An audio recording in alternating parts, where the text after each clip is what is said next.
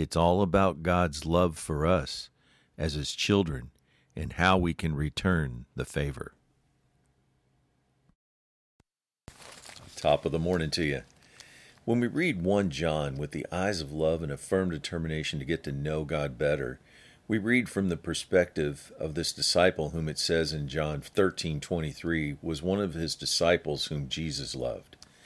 This scripture was written 80 to 90 years after Jesus' death and resurrection.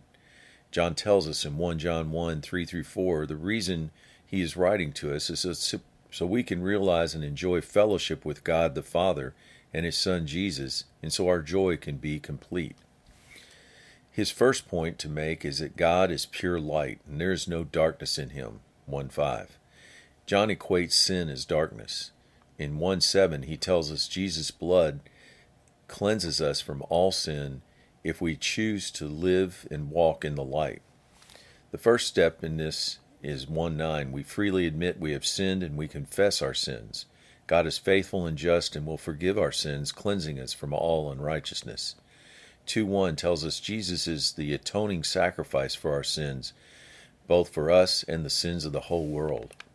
The more we walk and conduct ourselves the way Jesus did so on the earth, 1 8 says, The darkness will clear away and we shall see the true light shining. John warns us, though, in, in 2:15 through 16, not to love the world or the things in the world, because the world contains the lust of the flesh, selfishness, the lust of the eyes, self centeredness, and pride of life. After all, 3 1 says, We are named, called, and counted as God's kids. 3 6 through 7 No one who lives in God deliberately, knowingly, and habitually practices sin. Instead, we practice righteousness and obeying the message we heard at first in 311 love one another. In chapter 4, he expounds on this love as children of God we are to love one another with a love that springs from God, who sent his only begotten Son, so that we might love through him. The point being, if God loved us so much to send his only begotten Son to sacrifice his life for us, then we ought to love one another. If we love one another, it proves God lives in us.